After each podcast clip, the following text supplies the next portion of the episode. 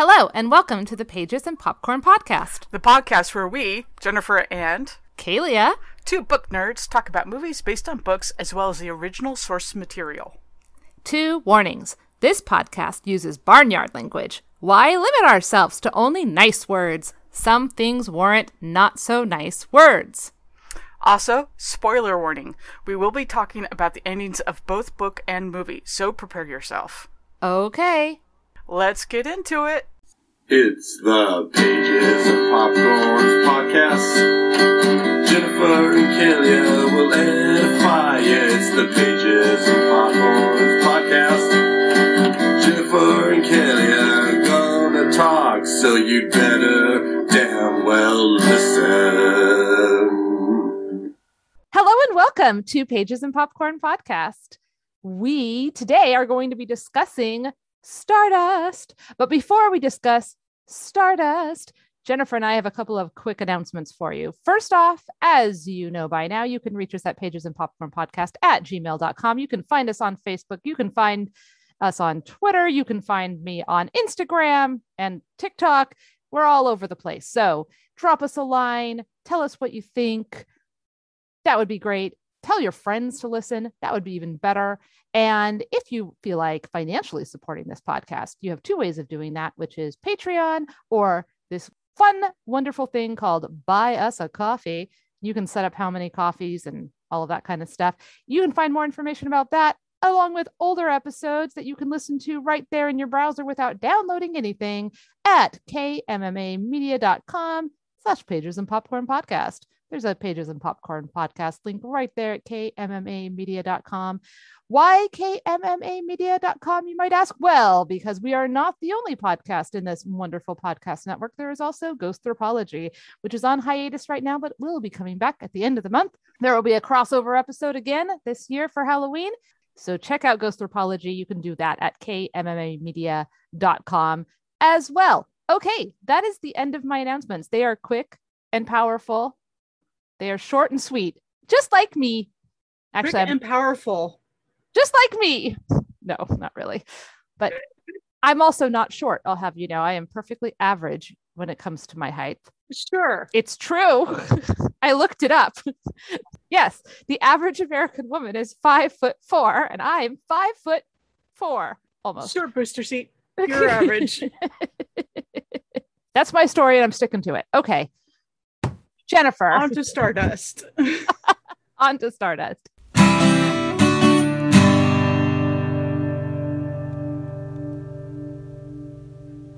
So, Stardust is the chronicle of the young David Bowie's first visit to the US in 1971, a trip that inspired the invention of the iconic alter ego Ziggy Stardust.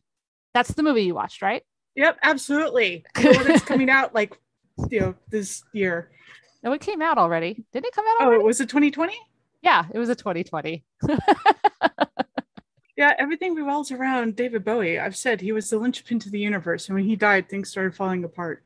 I will just nod and smile. I know very little about David Bowie. Although, just to kind of bring it all the way back to our Oh, podcast, there is the David Bowie song Major Tom, which was in The Secret Life of Walter Mitty, which was one of our early episodes. So And that was a badass scene, especially when he's skateboarding through Iceland. So yeah, it was call back to that. cinematography wise, that scene in The Secret Life of Walter Mitty was really good. In fact, listeners, if you have not watched The Secret Life of Walter Mitty, go watch it. I think we both started agreed. to feel you want to talk about everything but no, no, no. book today. Um, I'm sorry. Okay, Stardust. In reality, Stardust is the 2020 British commit. Wait, hold on. I'm still reading It's my joke. 2007.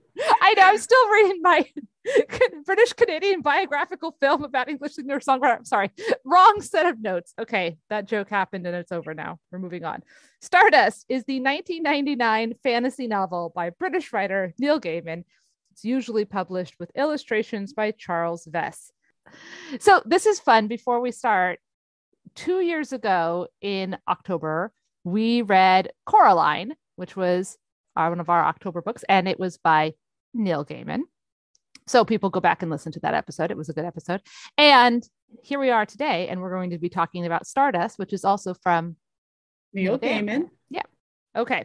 here's the book recap, and then I'll tell you a little bit about the movie. The book recap goes like this.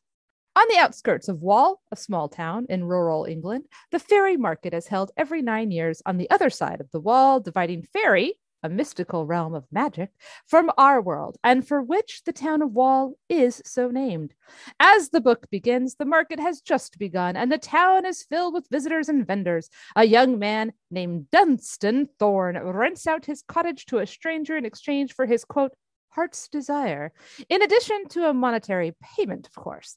The next day, in the market, he meets Una, a beautiful woman imprisoned by a witch named Semele. Is that how you said that? S E M E L E. It's not pronounced in the movie. They call her Ditchwater Sal. So, Well, we can call her Sal. okay, well, Semele in the book. Okay. Ah, da, da, da. He purchases a glass snowdrop from Una with a kiss and gives the flower to his fiancée, Daisy. Enthralled by her beauty during the encounter, though, Dunstan later returns to meet Una in the woods and he makes sweet, sweet love to her. Actually, Wikipedia says they make love. I'm going to say she makes love to him because that's really what happened. Well, Then yeah, she- she does enchant him. So Yes, right. And rides him. consent. There's, well, okay, we'll talk about that, I'm sure. The picture in the book is definitely her making love to him, not the other way around. She tells him that she was kidnapped as a child and will be the witch's slave until the moon loses her child if it happens in a week with two Mondays come together. It is hopeless, but they at least have this one magical night. And then he goes home, and the fairy fair moves on. A month later, Dunstan marries Daisy as planned. In February, a little over nine months later, he receives a baby in a basket, his and Una's son named Tristan. Tristran. There's an R in there. Tristran. I'm going to try really hard to say Tristran every time because that is how it's spelled, but I apologize in advance because Tristan is an actual name, the people that I actually know, and I feel like I'm going to mess that up. They also changed it in the movie to Tristan just because Tristran is a lot harder to pronounce. Exactly. So while I'm doing the book, I'm going to try really hard to call him Tristran, but just so you know. okay. 18 years after these events, Tristran, now a young man with a half sister named Louisa, seeks the love of Victoria, the town beauty. One night, while Tristran is walking her home from the shop where he works, he sees a shooting star land in Fairy and he vows to bring it to her in exchange for a kiss or perhaps, a hand, perhaps her hand in marriage. Thinking that he will never actually do it, Victoria promises to do whatever he asks if he brings her the star. Tristan tells his father of the bargain, and Dunstan gives Tristan the snowdrop, as well as helping him pass the guards at the wall by alluding to his fairy heritage. Tristan enters Fairy and begins his search for the star. Meanwhile, at Stormhold, in Fairy, the king of Stormhold gathers his sons to determine who will be the heir. He hurls the power of Stormhold, a topaz that marks its bearer as the ruler of the land, into the sky, knocking the selfsame star from the sky. He then dies, and his three living sons leave to go find their star. Unbeknownst to the living, the four dead sons watch as ghosts. They have all been killed by a brother because only one can rule the land, and the sister is, well, a girl, so she doesn't count. Plus, she's not around to worry about anymore. So, Prince Septimus poisons Tertius at a nearby inn, and now there are only two brothers out searching for the star Septimus and Primus. In a small gray house in the woods, three ancient and mighty witches known as the Lilim learn of the fallen star by reading the entrails of a dead goat, and the oldest of the Lilim consumes their last reservoir of years, later revealed to be the heart of another fallen star, to become young again. She meets a farm boy named Brevis at a crossroads, takes his goat, transforms him into a second goat, and uses the two animals to pull her small chariot. Off she goes to find the star.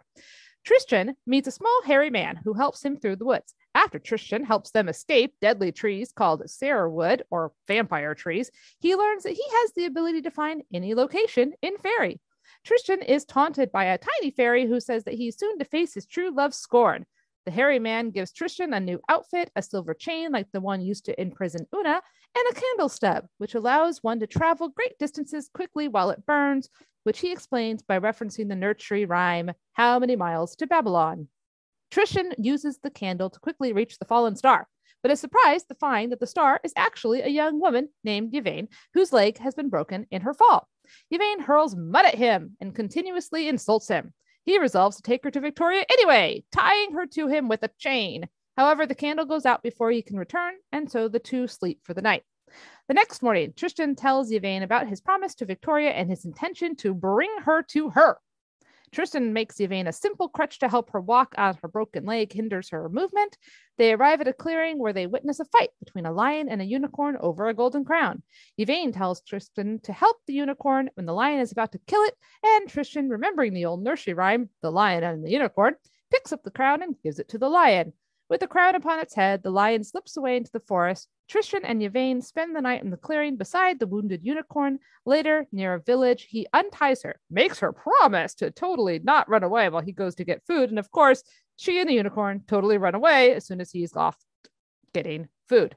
The Witch Queen, on her search for the star, encounters Madame Semele. They share a meal, and then Madame Semele, or Semele, gives the Witch Queen meat cooked with limbus grass, which causes anyone who tastes it to speak nothing but the truth, forcing her to reveal the purpose of her journey. The enraged Witch Queen puts a curse on her, which prevents her from seeing, touching, or perceiving the star in any way, and causing Semele to forget their meeting and the moment the Witch Queen leaves. So, on discovering that the Yvaine is gone, a despondent and regretful Tristan spends the night under a tree. Tristan talks to the tree, and the tree says that Pan, the spirit of the forest, told her, the tree, to help him, Tristan. The tree also tells him that there are people looking for Yvaine and that there is a path in the forest with a carriage coming, and Tr- Tristan just simply cannot miss this carriage. Then it gives Tristan a leaf and says to listen to it when he needs help the most. Tristan runs to catch the carriage and nearly misses it, but a tree has fallen in the carriage's path, so the carriage has to stop. And Tristan meets Primus, the driver of the carriage, and persuades him to allow Tristan to ride in the carriage and continue on their journeys together. In the mountains, the Witch Queen has transformed her chariot into an inn to catch Yvaine, who is coming her way. She turns the goat into a man and the goat that used to be Brevis into a girl. Yvaine falls for the trap, and the Witch Queen is preparing to carve out her heart after a nice, warm, bubbly bath when Tristan and Primus, who have also been attracted to the inn, arrive. The Witch Queen decides to delay killing Yvaine until she has dealt with the two unwanted guests. She attempts to poison Tristan while he is tending to the horses, but the unicorn, who is also lodged in the stable, warns him just in time.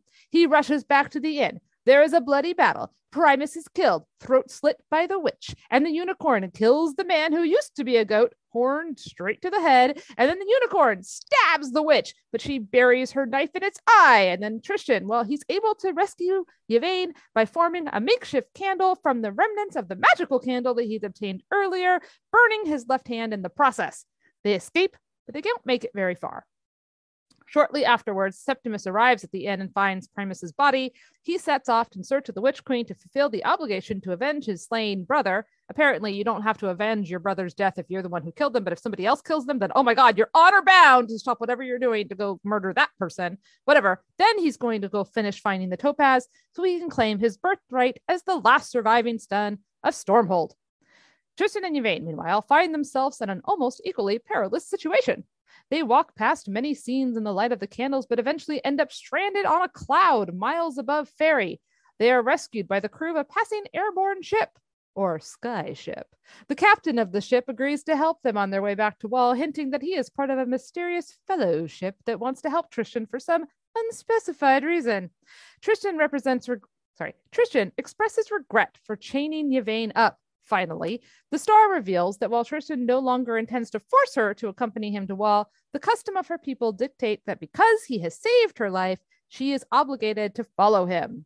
After parting company with the ship and the crew, Tristan and Yvaine set off for Wall, and after several adventures, which we're not really told about, they encounter Madame Semele, because of the Witch Queen's curse, Madame Semele is unable to see Yvaine, but she agrees to transport Tristan the rest of the way to the wall as she's on her way to the market herself. Tristan obtains a promise from Madame Semele that he will not be harmed, will receive food and lodging, and will arrive in the wall at the same manner and condition as which he is in right now. That promise, however, does not prevent the witch from transforming him into a dormouse for the duration of the journey. The star also rides on Madame's Semele's wagon, unbeknownst to the old woman, and while riding, Yvaine makes a sort of friend with the colorful bird that the witch keeps as a pet, which is Una, of course. Septimus seeks revenge on the Witch Queen for killing Primus, but he is himself killed by his intended victim without ever reclaiming the topaz. Tristan now returned to his human form. Yvaine, Madame Semele, and the Witch Queen all arrive at the wall. Tristan leaves Yvaine and crosses back into the town of Wall to tell Victoria that he has returned with the star. Meanwhile, Yvaine realizes that she's fallen in love with Tristan, and if he fulfills his promise to bring her to Victoria, she will not only lose him to another woman, but upon leaving Fairy will be transformed into a piece of rock. Upon meeting Tristan, a dismayed Victoria, who is a month or two pregnant and doesn't even know it yet, reveals that she's already engaged to the guy who runs the town store, Mr. Monday. Tristan's old employer. She never really believed that Tristan would fulfill his promise, and uh, she regretfully tells Tristan that she will, of course, keep her promise and marry him anyway. Tristan, not wishing to force Victoria to marry him against her will, reminds her that the promise wasn't to marry him, it was to give him anything he desires, and his desire is that she marry her own true love, Mr. Monday. Tristan returns to Yvaine at the fair. She is delighted to learn that Victoria is to be married to someone else, and Tristan reveals that he returns her love for him. Una informs Madame Smil that she will soon be free, as her enslavement ends when the moon loses her only child. Check. See, the moon is technically the mother of the stars, and Yvaine is choosing to stay down here and not be a star anymore. And if it happens in a week where two Mondays come together, double check the marriage of Victoria and Mr. Monday. The silver chain that binds Una finally fades away. She demands payment for her services, which the witch must give her on pain of losing her powers. Una seeks out Tristan and Yvaine and reveals her true identity. She's Lady Una, the only daughter of the 81st Lord of Stormhold and Tristan's mother, and thus Tristan is rightfully the last male heir of Stormhold. She instructs Tristan to ask Yvaine for the topaz that Yvaine has been carrying around with her this whole time, and through its magic, the power of Stormhold passes to Tristan, but he declines to immediately return to Stormhold, leaving Lady Una to reign in his stead while he and Yvaine travel around Faerie and have a bunch of adventures.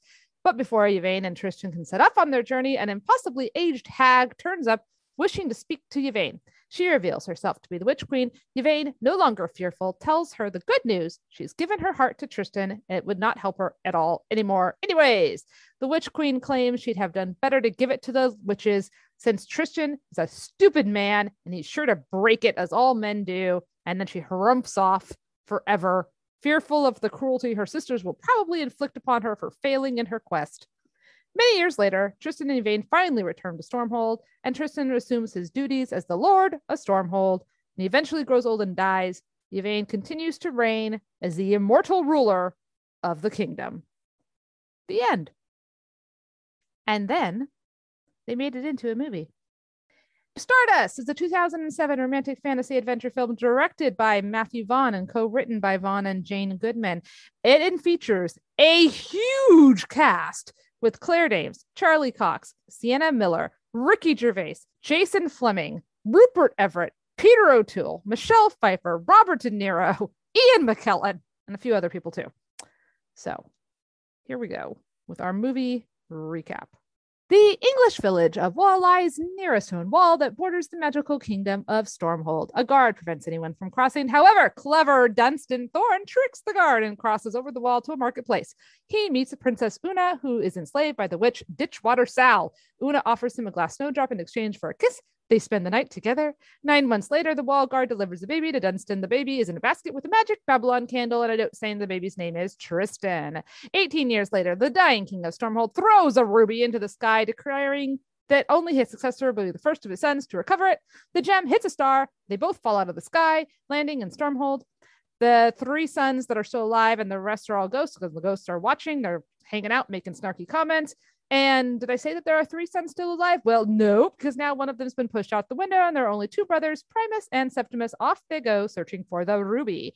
In the town of Wall, Tristan, Dunstan's son, is trying to woo Victoria. See, he is far more than just a shop boy who gets bullied all the time by the town fancy boy Humphrey. He's trying to convince Victoria that he's better than that. And well, Victoria seems rather shallow, and also she's going to marry Humphrey because he's going all the way to Ipswich to get her a ring.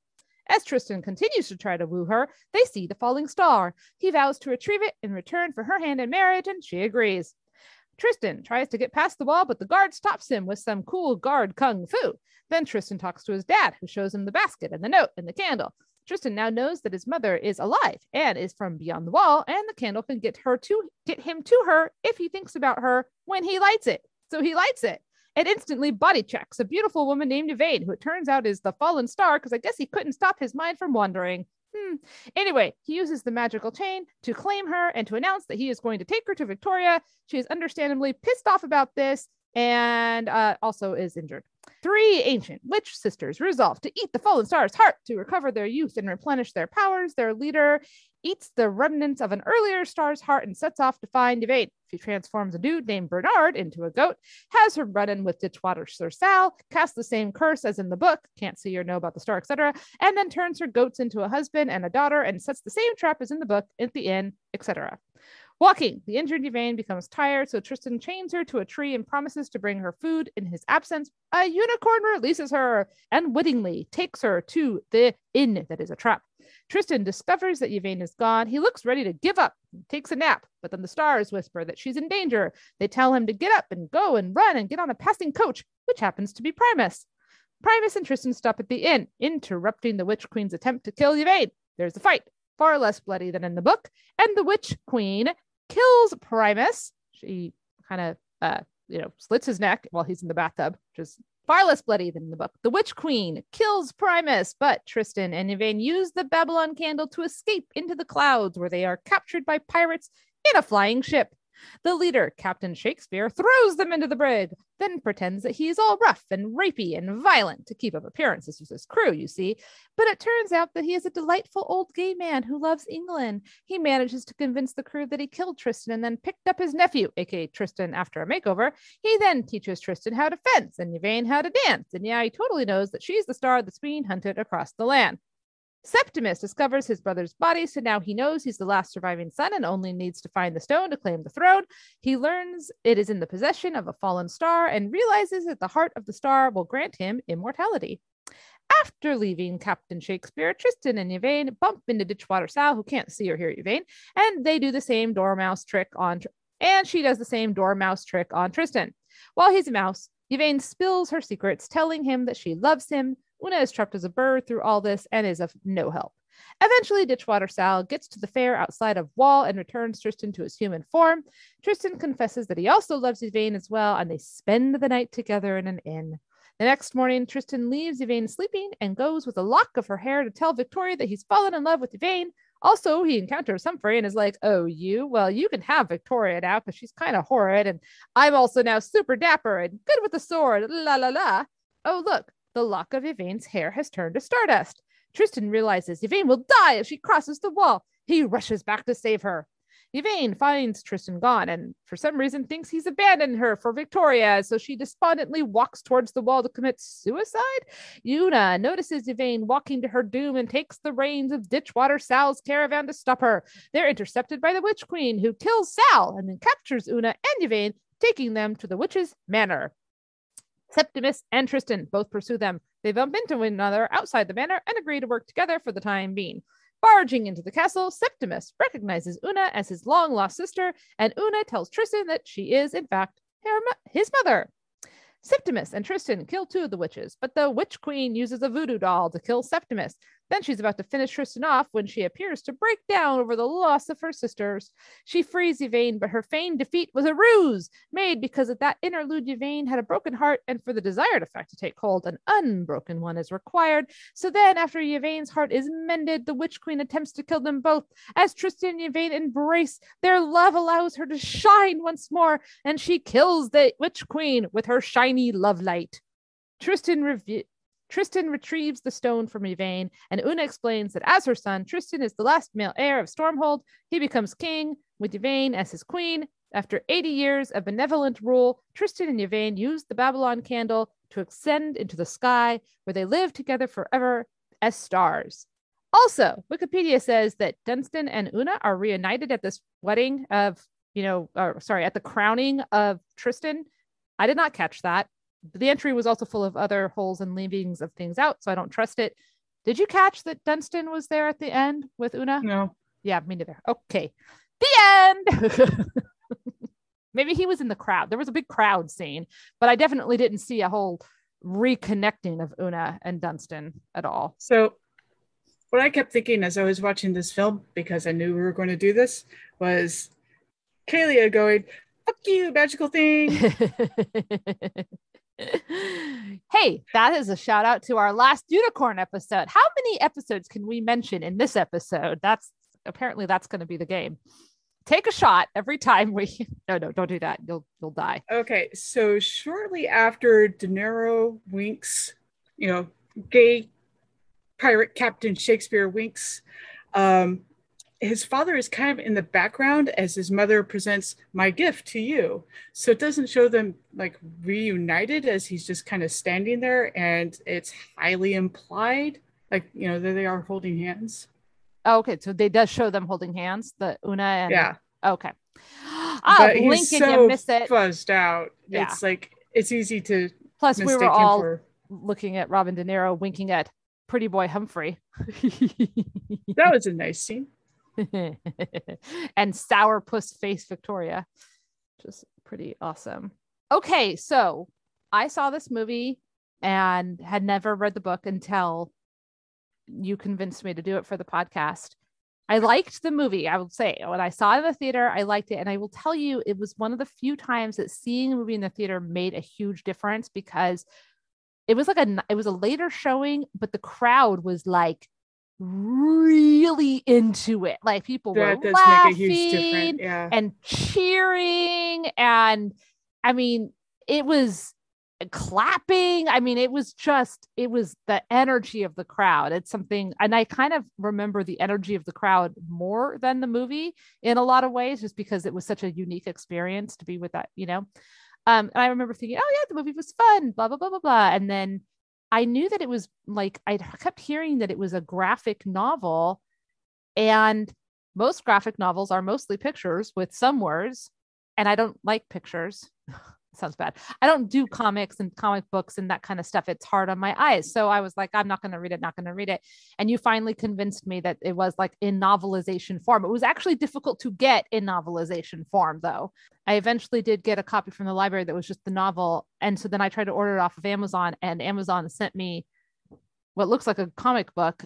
It has a lot of pictures but thankfully has a lot of text as well. So but there's a lot of pictures which i you know they're there and i looked at them because they're there but they i could have done just as fine without them.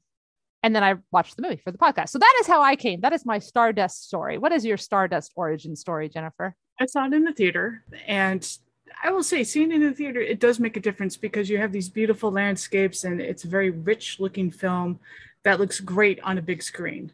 And because of that, I had fond memories of it. I was like, "Let's let's do this one. Come on, Kalia, let's do this one. Kalia, there's a novelization. Let's do it. Come on. I like Neil Gaiman. Neil Gaiman's fun. Let's do this podcast. Poke, poke, poke, poke, poke. So I hadn't read it before we did. We decided to do it for this podcast. oh, okay cool so we both came to the book new Fairly fresh, yeah. yeah that's fun okay just got to get it out of the way real fast both the book and the movie rely on this very tired needs to be retired trope of captive turned love interest and i hate Yeah, that. I, I'm getting ready of getting rid of the damsel. Yeah. I mean, and it's more than just a damsel in distress. It is literally, well, I am going to make you do something that you don't want to do. I'm going to drag you walking with a broken leg um, because my needs supplant yours. And I don't really give a fucking flying care about you. In both, I feel like they were the makers of like Neil Gaiman in the book and the makers of the movie were aware that that isn't going to age well. And it, it I mean, it was 1999. It wasn't like it was. This was not written in the 50s. Okay. Like there kind of is no excuse, but you can almost say, well, you know, fairy tale, it was that genre. But I think when they made the movie, they were like, this really has to, we have to fix this. And so Tristan, This is one of the changes I did not like. Is okay. you know the whole point in the book, the reason why he gets help from sort of Pan and the Force is because he lets her go, and he's like, well, okay, this isn't right, and that's like a move of him from being a child to an adult and realizing you know, the world isn't all about me and what I need and what I want. Wait, he lets her go? He doesn't let her go. She runs away. Well, she runs away, but he lets go of the chain and says, "Promise that you're going to be here." But he does like decide to unchain her, whereas you know it's the unicorn in the movie, and that takes away a moment of growth from him because the whole thing is like it's a process of him growing up as well. Well, I will definitely say in yeah, they kind of sped it up a little bit in the movie that he became a nicer guy and like wasn't this cretin to her and like whatever. In the book, it takes a little bit longer, but they they have longer. He does more adventuring before her, after her, blah blah blah. Um, and he's already learning other things and having he's definitely coming of age before he even gets to her. Like he's lost in the forest and he's got that little guy and he doesn't abandon that guy. And then he uses his fairy magic to get them out. And the guy, you know, so it definitely has more of that fairy tale feel of like you help people and then you get something that helps you down the road, etc. The movie felt a little bit more rushed in terms of that. I missed the lion and the unicorn fighting too. Like that was a really cool scene in the book. It's a cool scene, but it would have been so violent for a movie. Oh, I know. I know. I get why it's not there. But in the book, not only is it an interesting scene, but like Tristan puts it together. He figures out the whole lion and the unicorn thing and and then he solves the problem. So it's not just him reacting to things. Tristan is much more of an active participant in his own adventure in the book. He helps this man. He escapes from the vampire trees. He does the thing with the unicorn. You know, he decides to stop having her be chained up you know he he says you should ride on the unicorn you know like all of like it's it's different he's definitely a better character in the book much more likable character in the book than in the movie i did not like tristan in the movie at all really like i kind of got over him pretty fast i like a lot of the other parts of the movie but the Tristan, I was just kind of like, why is she in love with this guy? Also, the book takes a lot longer. Like they're just there, he's on this epic quest for a very long time. And in the movie, it's all in within the span of a week. And I don't know, like that's a trope too, falling in love with somebody in, in four days when yeah. So there is uh like the first 10% of the book is focused just on the father. Mm-hmm. And so like that whole we're putting 10% of the novel just on this backstory, which I thought was a little bit of an odd choice. Um, and then they also montage both of their adventures. So the montage on the pirate ship of them starting to kind of like each other a little bit more. And there isn't as much of them as there is Yvaine and the Pirate King. You know, it's it's more of a love story between those two at that point where we're going to have the pirate and him interact. So there's a fast forwarding that makes the love interest feel kind of fake. Mm-hmm. And that's the problem because it we're not watching them fall in love, we're watching the montage and it doesn't give the same weight. Yeah. It, exactly. And I mean, there's nothing inherently wrong with the montage because, you know, we all have lives. But in the book, the montage is they had several adventures. He rescued her, she rescued him. They bonded and talked and became good friends. Like we're told that. It's kind of disappointing we're not shown that, but we're told that. In the movie, the montage is over the span of an evening, they fall in love, and we're going to have cuts, you know, of them dancing and candlelight. it's, and the it's closest a very they come to is like, oh, we're hiding together in the woods, and I'm going to pounce on you. Yeah, I'm going to lay on top of you and have a conversation. Um, that looked highly uncomfortable, but okay. but she's sparkly. Yeah, yeah. And I mean, so visually there was a lot of cool stuff in the movie, but it did feel like a lot of manufactured drama. The the manufactured tension of the end of him being like, I'm gonna leave her a quote unquote note to tell her that I'm gonna go here and I'm gonna be back for her. And then the guy gives her like the, the wrong message. And now she thinks, oh, he says he loves me. We had sex, we had a wonderful night together, and then I wake up and he's gone.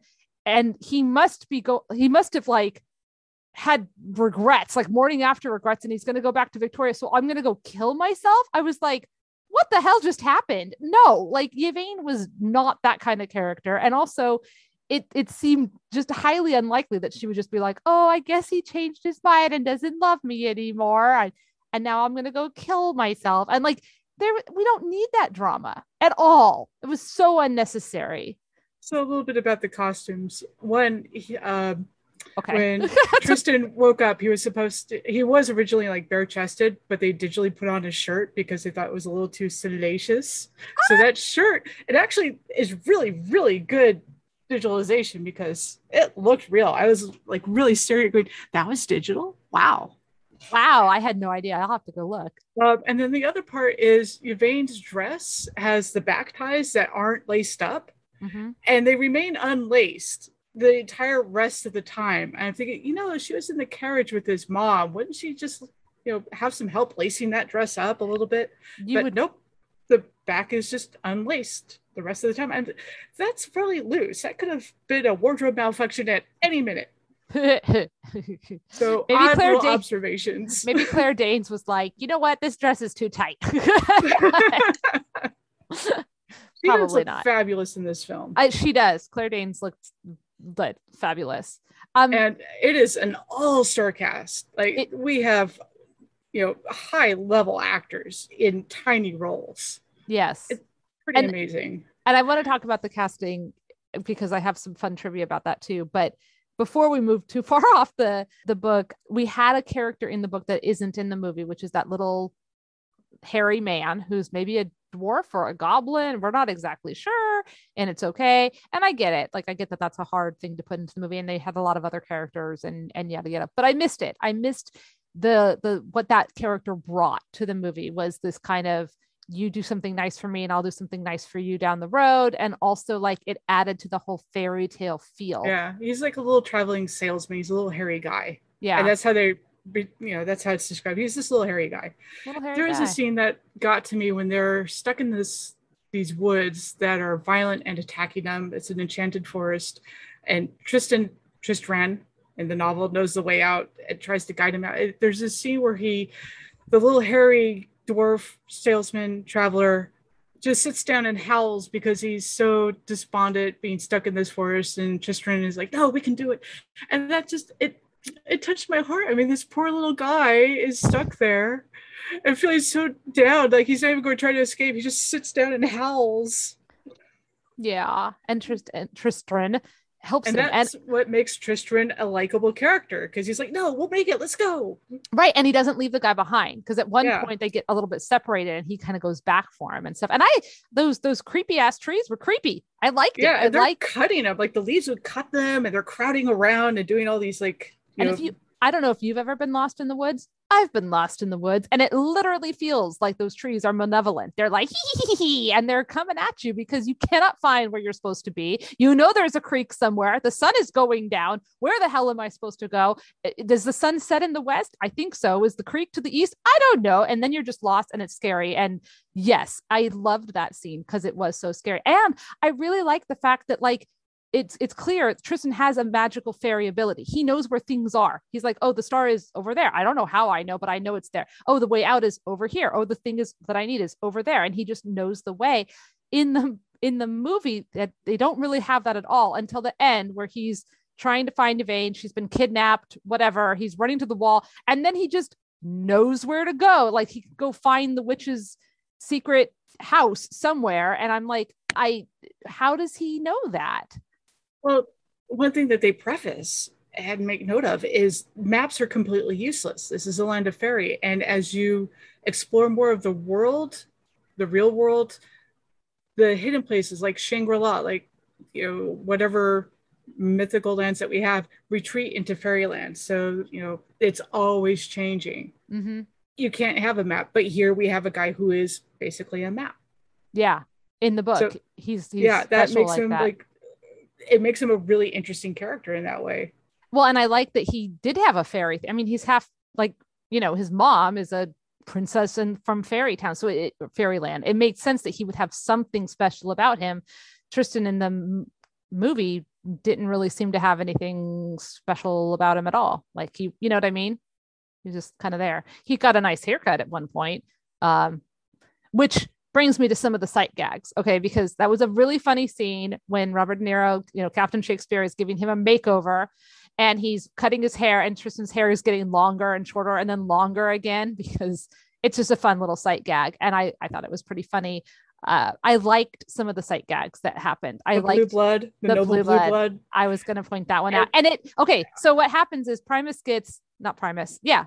Yeah. It's no, not Primus. Primus. Yeah. Primus. Okay. His, his throat gets slit and he's bleeding out in a bathtub. And so he's like covered in blood, but it's blue, which yes, is funny because it's a blue blood. He's like highborn, blah, blah, blah. But also it makes it so less graphic than it would have Mhm. been if it had just been covered in red blood. And so that keeps the movie, there is violence and there is It's more scariness comedic.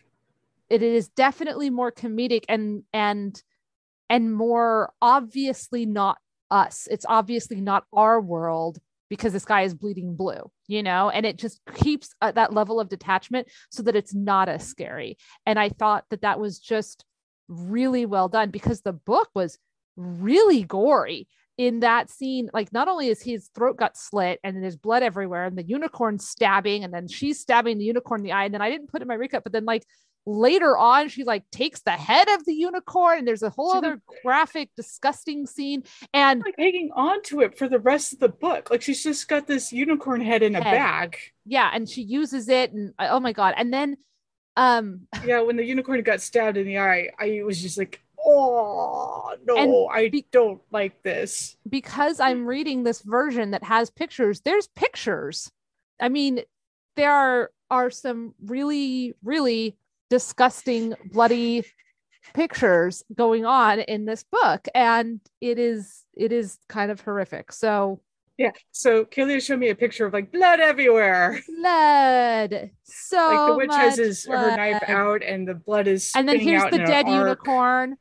yeah yeah it was it was a lot and i was like okay so like i said i didn't need the pictures because it was graphic enough but whew, i'm so there are some things that i didn't like that they changed for the movie obviously but i thought that toning down the graphicness so that this could be a little bit more quote unquote family friendly keep that pg rating was it pg or pg-13 it was was better it was a good call a good call i would say so pg-13 Yeah. Thank you. Yeah.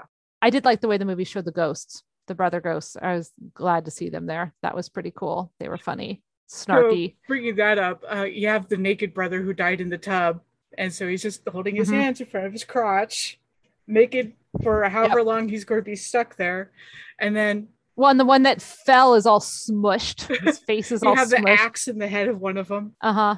Yeah. he's just walking around with the axe head uh, and then when septimus dies and he's there and he's all wet and then they see his body get up because uh, michelle pfeiffer lamia is manipulating him and he's like oh Yeah, it's got that cute little that was pretty funny.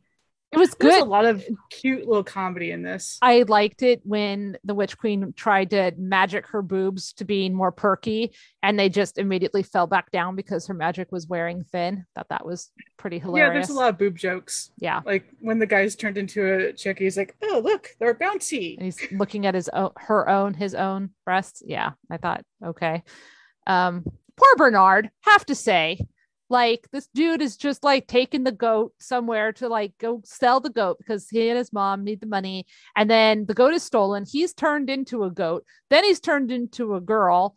And then like the goat Septimus basically kidnaps him. right? But and and then that's it. Like we don't really know what happens to him. Poor guy. He's just out there somewhere after being totally traumatized i felt bad for bernard burvis or brevis i think in the book and bernard. They so they a lot of name changes to make it simpler but i like the fairy tale names. So what did you think about the gay pirate? So this got an award from GLAAD. I know. Because at the time, you know, having public acceptance of you know a gay character was so novel. Uh, so can I'd I just say, say- little the bar was really low? Yeah. That's what i was about to say is it doesn't age entirely well. You know we've kind of gotten beyond that for the time. It was progressive. Uh, but it's still cute. I'll say two things. One, I liked that his crew was like, we always knew, like it was fine. His crew was not bothered. He was scared that his crew would find out and then not like him anymore and not respect him. And that was not the case. So that's a good coming out story. Like you're really scared that people will reject you, but then they don't reject you, even if they still have to learn the the jargon, even if they accidentally let slip words or phrases that you might not be ideal like one of the crews like we always knew you were a and then he says a, a word. Um and all of them like push they push the him to the back. They're like no no no no no don't say that. That was good. The fact that a gay man was also like a cross dresser maybe or it was it's kind of ambiguous we don't know like what what that was all about with the but definitely into fashion okay but then like actually dressing up and prancing about is is definitely a less than ideal stereotype that is not valid. So oh, honey, let me do this for you. You know, Right. a little bit of that affectation going on. Right, right. And then he's, you know, has to do the makeover and he has all the clothes and he has, and then I was like, I'm sorry. Also, he has dresses that he's like, pick out any dress you want. And Yvaine goes and finds a dress. And Robert De Niro, Claire nope, Dane, they have the same side. no, not at all. so, okay. a little magical there, you know, fine, fine, fine. Well, just this like the space they have on that ship, Yeah. like that whole, and it was a secret wardrobe on a ship. It was like a Narnia closet. I like, yeah, I kind of Yeah, it it was, was- definitely magical there. massive interiors. What I would have loved to see is if when Captain Shakespeare was accosted by Septimus and Septimus has like yeah, found I him. wanted him to fight back. Yes, and because we don't even get to see the fight, he gets you know found in his outfit, and then he's being laid across the desk. He is the damsel at that point. I'm like, no, it would have been oh. so much better if he had kicked Septimus's ass and, And I then mean- the crew could come in and still be the reveal. But yeah, you and I, we wanted Even- the exact same thing. even if he hadn't won the fight with Septimus, if he had put up a fight with Septimus, because it really didn't look like there was much of a fight, and then he's just laid across the desk and he's, you know, whatever. And I, I just, I really resented that. How much in would you my have paid for to see Robert De Niro kick Robert his De Niro in a dress Yeah. kicking ass? It- yeah. Okay, and here's the thing: when that scene started, Matthew and I are watching it with Ella, and Matthew's like, "Well, this is doesn't age well," and I was like, "No, no, no, wait, just wait. It- it's okay because of how it ends." In my head, I had Robert De Niro kicking that guy's ass, and then the crew coming in and then being like, "Yeah, we always knew," blah blah blah. I had totally retconned it away that he didn't fight back and was like just the victim there. And so then when that happened, I was like, "Oh, oh, well, okay." It's nice that his crew still liked him. And then, of course, the very last time we see Captain Shakespeare is at the crowning of Tristan, and he's like making wiki faces over at Humphrey, which is funny, but also is the little like, oh wait, so now Humphrey, the the town fancy boy, also has to, you know, is also gay, but also closet. I mm, mm, I don't know. And then Victoria totally. I kind of like it. Humphrey's barely there wink. He's just like a little there. And Oh, he's into it. He's no, but I like that, you know, the wink was there. It's just like, hey, you, hey. Hey, hey. going to have some fun. Yeah, but I which okay, I'm sorry, but he's obviously married to Victoria, so that's not cool. I mm, whatever. It's It is so that was one of the things is. Victoria was much more likable in the book in yeah a lot of ways, you know, and, and Humphrey, he was going to be Mr. Monday. He was an older man. He wasn't that great. He had sweaty hands, but he truly loved her. And- and that was a growing point. and they laid that in in the book because since we got you know much more of a background and beginning part before anything adventure started to happen we had all the girls in town sitting in a tree and like talking about the boys and the men in town. And victoria's talking about mr monday and giggling. And you totally she's like that who protests too much? She's totally into mr monday even young right? Like that's it's established and then she ends up with him you know at the end she wanted to be with him and they were obviously together um secretly you know the book goes to great pains to tell us that she's already pregnant with mr monday's kid just like kind of a little slut shamey and unfortunate but fine I, I like the fact that Tristan was like, you know what? What I want for you is to get married to the man that you love and to be happy. And in the movie, he like goes, he acts like he's gonna kiss her, and then he drops her in the dirt. And you're like, okay, she's shallow, she's annoying, but you're being in a putz for no reason. Like, what the hell, man? You just came back to town to like drop her in the dirt and you know, meh, meh, meh, meh, meh. I didn't appreciate but that. that's one of the themes that you'll find in the novel where the Lamia, the Lamia, you know, Lamia the witch, The Witch Queen. I call her Lemon. Yeah. Lemon. Lilim Uh, is what so- they're called in the book, but yeah, she's the Witch Queen. Anyways, go ahead. Uh, so she, like her comeuppance is that her sisters are going to get back to her, but Yvaine just gives her a kiss on the cheek because she knows you have no power. You're just old and decrepit and sorry and sad, and you don't have to put people down who are already at their lowest. Mhm. And so it's a moment of forgiveness. Yeah. Even though, at when I was reading the book, I was like, she killed a unicorn. Fuck her. yeah. Fuck you, your unicorn killing witch. But it is a moment of forgiveness because you don't have to push people down who are already down. yeah. And that's how it felt with okay, we're going to make this this guy a putz when we really don't need to because bullies. Yeah.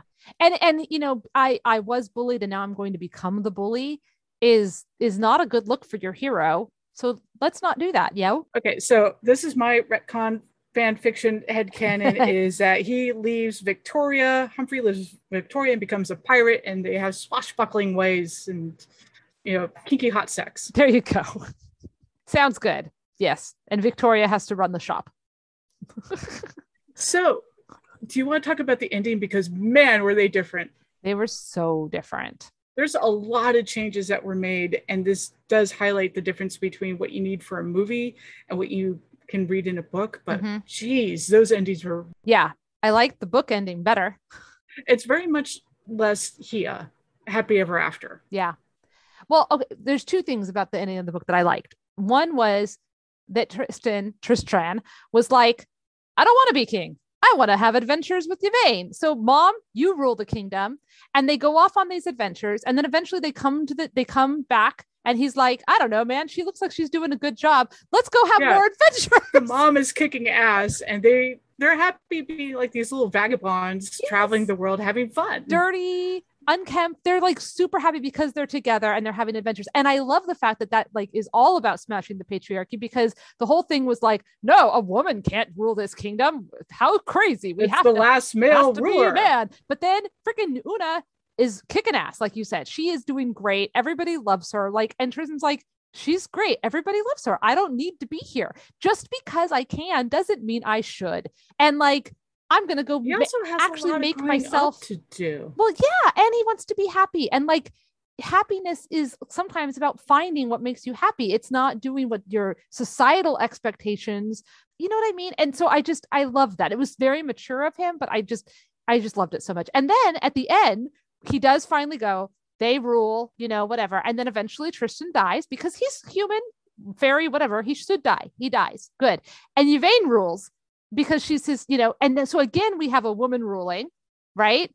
They don't have kids in the book. Nope, because it said that she can't have children. Right. And so she had said that to him, like she would never be that kind of person for him. And he didn't care. He loved her. So, she, and then she is able to rule forever, basically, as as a wonderful ruler of this land. And I just, I love it so much. It's slightly, it's a little melancholy because she's looking up at the sky and that's her home, Mhm. but it's still very. But I also got the vibe that at some point, if she if she decided like maybe she could eventually find her way home or back to the moon or something, you know, like it's magical, things happen, right?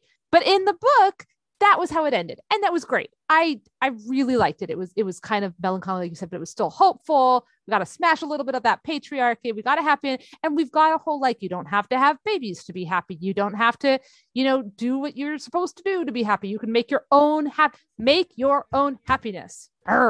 But this is the irony of the fairy tale ending is, you know, we think of the fairy tale ending as being the happy ever after. And that's if you look at like fairy tales before Grimm or even Grimm tales, because they are pretty dark, they aren't about the Mhm. happy ever after.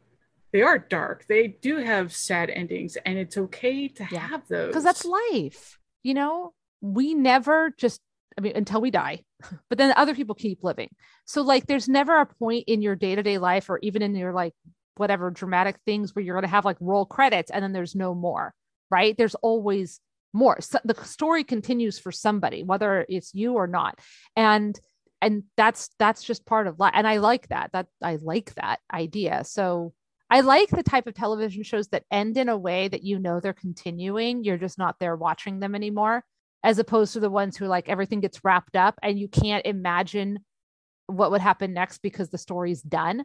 I don't like stories that end like that. I, I like it better when you're like, you know, it's just out there, but you were only given a little bit of it. it's a good, satisfying ending without having it blocked off to further development. Yeah. At least in your head. And then there's the movie ending. which is fine for a movie because that's the expectation for movies. Yep. If you had the book ending, it would it would be a huge letdown. People would be leaving the theaters going, Oh, well the tone of the whole book was so different so that it the the ending of the book matched the tone of the book. The ending of the movie matched the tone of the movie. It was very blah blah blah, blah, you know oh, we know it's going to be a happy ending and we know that this is going to happen. And, and i mean what do stars do? They shine. So i can hug you and shine and kill the witch with my shininess. Okay I mean, it has to make sense because nothing makes sense because it's magic, right? And there are no rules apparently in this magical world. you magical thing. Yeah, exactly. That needs to be our, our Fuck mug- you, magical thing. because seriously, um, and not not that Well, I need them to of, like, like the damsel in distress rescuing the I- prince. Sure. I also like the fact that Tristan doesn't actually kill anybody. Did you catch that? Because like, yeah, um, it's the other witches, and it's definitely Septimus. Which okay, if Septimus hadn't been there, Tristan would have had to kill those witches. So it's so nice that our hero doesn't have to be, you know, sully his hands, and he doesn't even kill the main quit witch queen. Yvaine does it. He he does now. This is a pretty vicious thing where he opens up all the cages and the animals get the revenge. That's true. So I mean, he- he's he- responsible, but that is still definitely hands clean, soul blemished by murder, but hands clean. I think that was like maybe Ella's favorite part actually, because when they kept killing the animals earlier, it was really upsetting to her. And so then when they were Yeah. fighting, she's like, as intended. right. And she was like, hey, don't hurt the animals, don't hurt the animals. And I was like, I think the animals are the ones who are going to do the hurting. And then he lets them out and they attack. And Ella was like, yes. of course, then those animals like left, right? They didn't stick around, which is kind of So funny. just to add, this is a blink and you'll miss it when the brothers all you know they dissipate and they go wherever they turn into little points of light. There's one little red one that goes down, supposedly Septimus going to hell, and the rest of the brothers ascend. Oh, really? Yeah, that's a blink if you'll miss it little detail. No, I totally missed that for sure. Yeah. Because Septimus was a bad dude. Definitely. And I gotta say, Mark Strong played a really good Septimus, and he just chews the scenery up when he's in it. He's such a fun character to hate. Yeah, I actually really like the scene where he's, you know, he's got his guy who's throwing the runes, and runes are part of this magical world. You can throw runes and get all kinds of information. And he's like, throw the runes. Have I, you know, ever let anybody talk their way out of being killed? No, throw the runes, you know, and do you work for my brother? Like, you know, all, all this stuff. And as they're falling and stuff, like it was intense and it was, it was kind of ooh, good and fucked up. Yeah, uh, he and uh, Lamia are both villains who like to play with their food. Yeah, for sure. For sure. And Michelle, oh my gosh, Michelle Pfeiffer. She is so good in this. so good in this unbelievably good I, I love her so much she's also in once well she was it's not on anymore once upon a time as maleficent and so just being this this dark witch awesome campy over the top is just very good for her. I highly enjoyed it. Do you want to say anything more about the ending of it was such a rom-com ending. Oh does he doesn't love me i guess i'll kill myself. Oh blah blah blah. Now our love saves everybody. Dude, uh, now the end. Now we live I could see her being hurt, but I mean, it, it's it's one of those things where you, you have all these different threads having to culminate together, and so we get a lot of Yeah. Okay, this person's racing to this, and this person's racing to this, and we're all racing to this one point in the wall. So it kind of works in a movie in a way that would never work in a book. Yeah, I mean, I get that. It's just, I, like I said, it was manufactured drama, and I, I didn't particularly care for it. And then, then we have the whole, you know, he gets crowned king. He's going to be king. Everybody's happy. The end, and and I'm just like, there's nothing watching this movie. There was nothing that made me think Tristan would be a good king. you know what I mean? Not a damn thing. The other thing is, if they're both stars, they're not Together. together. Stars are massively far apart, Even- but only in a magical world can they be together. together. Even in the final shot, when the stars are up there, they're not even like right next to one another. There's like some. they're not like a binary star where they're actually, you know, there are binary stars that kind of swirl around each Uh, other. yeah, but no, but no. Maybe after 80 years, she got tired of him again. Was like, you go to that part of the sky. I mean, it's nice. We're we're both in the sky. We can talk to each other whenever we want, but we're gonna have some space. Maybe I don't know. La la la. So that brings up like one of the themes that is much more prevalent in the book is the idea of boundaries. And so you have boundaries between death and life. You have, and there's Kaylee going, oh, No, no, no, no, no. Yes, I'm nodding. I'm I'm excited. Okay. Yeah, sorry. So boundaries between life, life and death, and even with the star, she's an object and she's a person. Depending on what side of the wall she's on, you've got the wall, you've got the, you know, Tris Tristran. Tristran is a boy becoming a man, and the boundary between childhood and adulthood. So that's a really cool theme that's woven throughout. The book. Yes, Yes. and again, visual gags. I, I love, I love the guardian being the old man who knows kung fu after his father got him like 20 years ago. It's like, fuck these little thorn boys. I'm going to learn kung fu and keep them out. I liked it then at the end of the movie when they were all on the other side of the wall having their big epic fights and the witch queen kills Ditchwater Sal and everything. And the little old man is like, screw guarding this. I should have been keeping them out of here. Like, whatever, man, I'm done. Off I go. I need a drink. I loved that. But yeah, I mean, I like your point about boundaries in the book. I definitely feel like the book had a lot more meat to it in terms of of storytelling, which often is the case with novels versus movies. But we do, you do have these sort, sorts of dichotomies of boundaries and the like the mere reflection of things, right? We have the two boys that go across the wall and for very different reasons, but kind of the same reasons, you know, like Dun- Dunstan went over there to like, well, okay, this is a big change. In the book, people were allowed to go back and forth for the fair, only that one day for sure. But like you totally could go over there and and buy things at the fairy market and then come back. And so that it was like part of that of the culture of that town was that this was just a thing. And I liked that so much better because it made it more believable otherwise why else would Dunstan be the only person who ever went over there? And you know what I mean? I, I just I like the world building that this this thing happens this fairy fair comes every nine years and they go over and they hang out and the people in the town know about it. And people come from all over the world to stay in this town and overcrowd the town trying to get over there you know to the fair. And I like And the so fairy that's originally where the little hairy travel guy came in was, Mm-hmm. you know, the father did him a kindness and said, okay, you can stay in my place and got a little thing out of it. Yeah. And okay, so this is fun. So as payment for b- having somewhere to sleep, he, the little hairy guy, gave him his quote unquote heart's desire to Dunstan. Okay. And then Dunstan goes over to the wall and he meets Una and he has the whole like thing and he has a whole night with her. And then he comes back and he's he's given the little snowdrop to his Daisy, the girl that he likes, right? Who who likes him back. Like they're together. This is cool, but it made me wonder what was Dunstan's heart desire? Was it a child?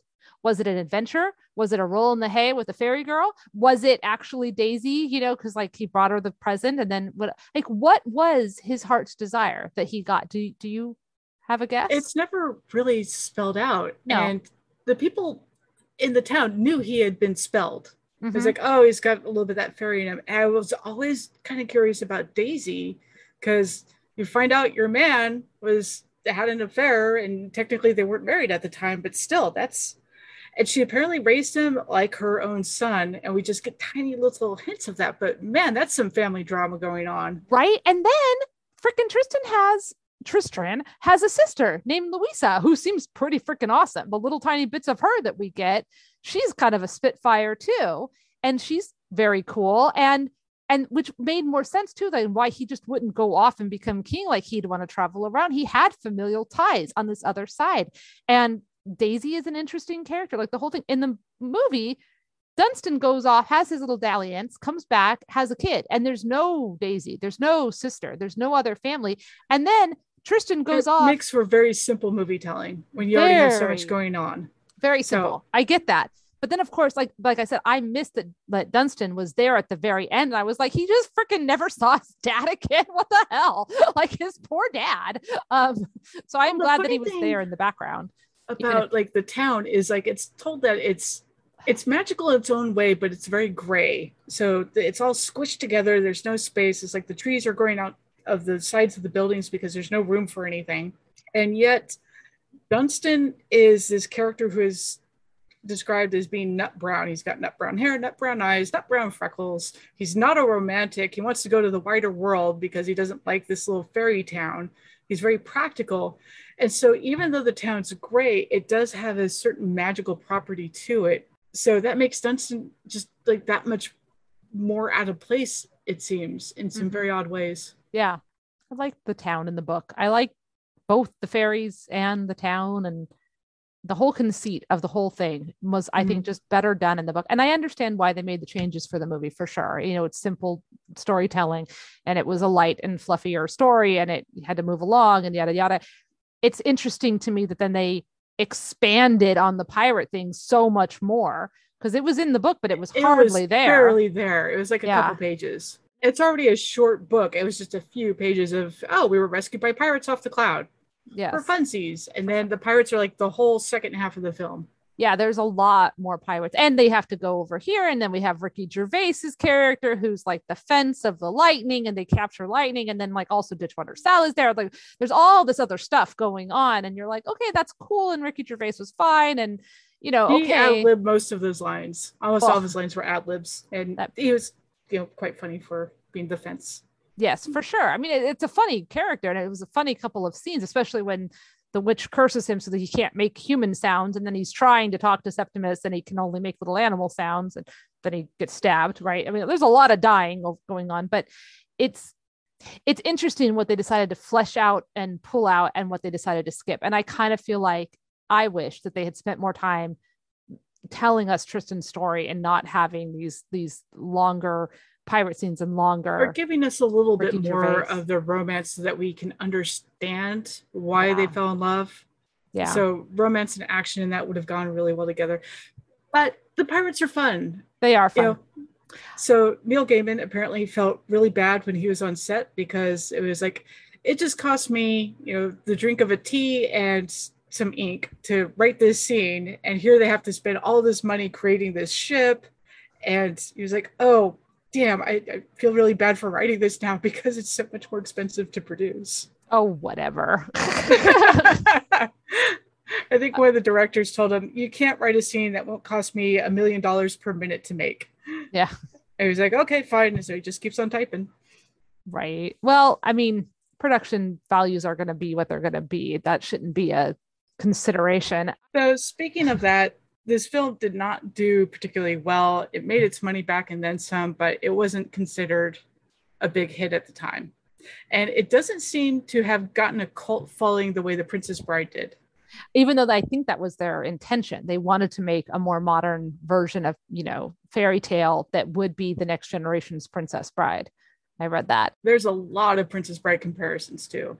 yes and i think that it i think that if it had had more of what it had in the book we might have gotten more more of a following. You know what i mean? But this book the book will stick with you. The movie is really fun but it's kind of forgettable because it is watered down and goofy and has the sight gags. It feels less mature and less complicated. And so it's easy to just be like oh it's a fun popcorn film. This is to me the epitome of a popcorn film you can watch it but you're if you miss a couple scenes you're not going to miss anything does that make sense Okay, so this was a review from The Voice. Robert De Niro shows up halfway through as a closeted cross-dressing captain of a high-flying pirate ship, and he's an utter distraction. A reminder that hey, this is just a silly movie about silly things starring famous people acting all silly. Yep, very true very very true So one of the things that got to me as I was watching this, and this is where if we had built up wall a little bit and how cramped it's supposed to be, those big expansive landscapes would have been more impressive. But they feel a lot of like empty space. There's a lot of brown empty space. It Mhm. doesn't feel like a magical land. It looks like, oh, there's that really famous shot of the UK. You know, those Mhm. mountains that I see a lot because they're really famous and kind of brown. It, it doesn't feel like a magical world unless they're doing all these weird effects. But like the castle, it's this barren, rocky place. I'm like, how, how do you have a trade route going up to this castle? Castles are supposed to have people. It's supposed to be a metropolis. It's just this castle in the middle of this barren, forsaken land. It's kind of like King Haggard from The Last Unicorn, where there's nothing about in the cartoon. Where's the magic? We're Yeah. we're the enchanted forests. Yeah, exactly. And I, like I said, I missed that enchanted forest. I missed the the sense of magic and wonder that the book did so much better actually than the movie. Yeah, so that feels so toned down, so watered down. I think that's part of what bothers me is it there's lacking the lushness.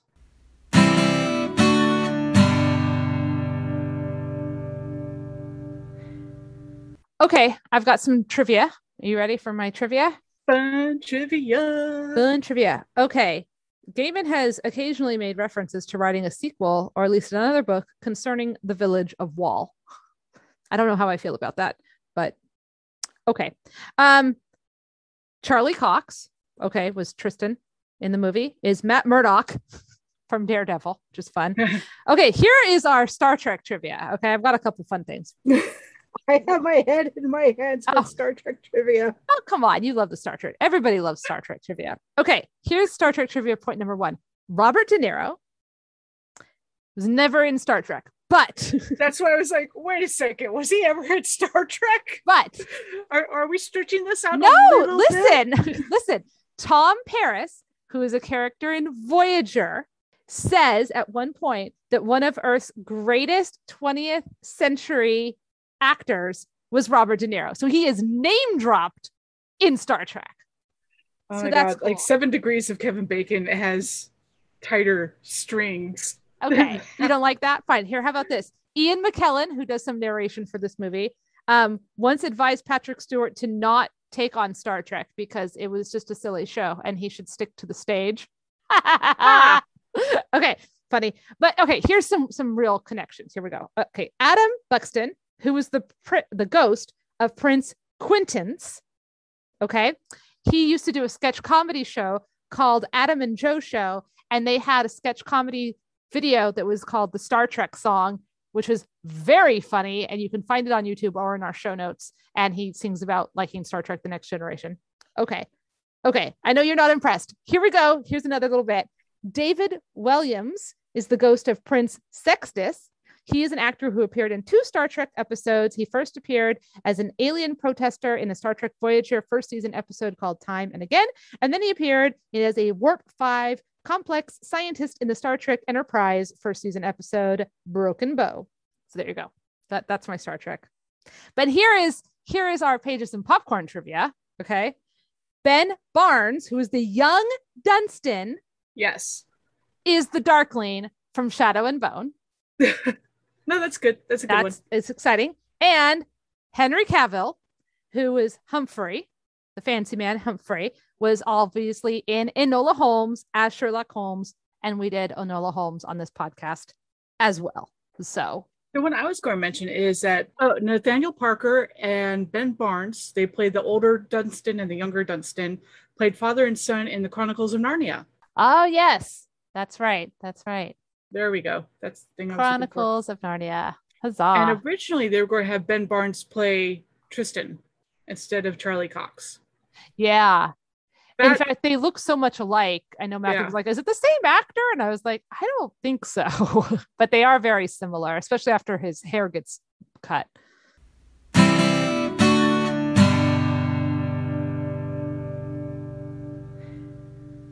Okay, Jennifer, was this book worth your time? Was this movie worth your time? the book is very short. I like the illustrated version because the images are, are really well done. I think it's it's a cute story. You know, we don't have a lot of fairy tales for adults, and this is definitely you know something that is for adults with the violence that it has. It's well told by a master storyteller. So yeah, check it out. It's totally worth your time. The movie, it's cute. There's a reason why it hasn't stood the test of time, but it is cute it's an afternoon diversion for two hours. I will say I pretty much agree with you. The book I think is great. I love it. I love it when the first thing the star says is ow, but the second thing the star says is fuck. And then she says ow again. And it is amazing. And I mean, anytime you're going to start off with your quote unquote damsel in distress who starts off by saying ow, fuck is is a good book in my book. In my book. I could see if Kalia fell as a star to heaven. Ow! Fuck! Ow!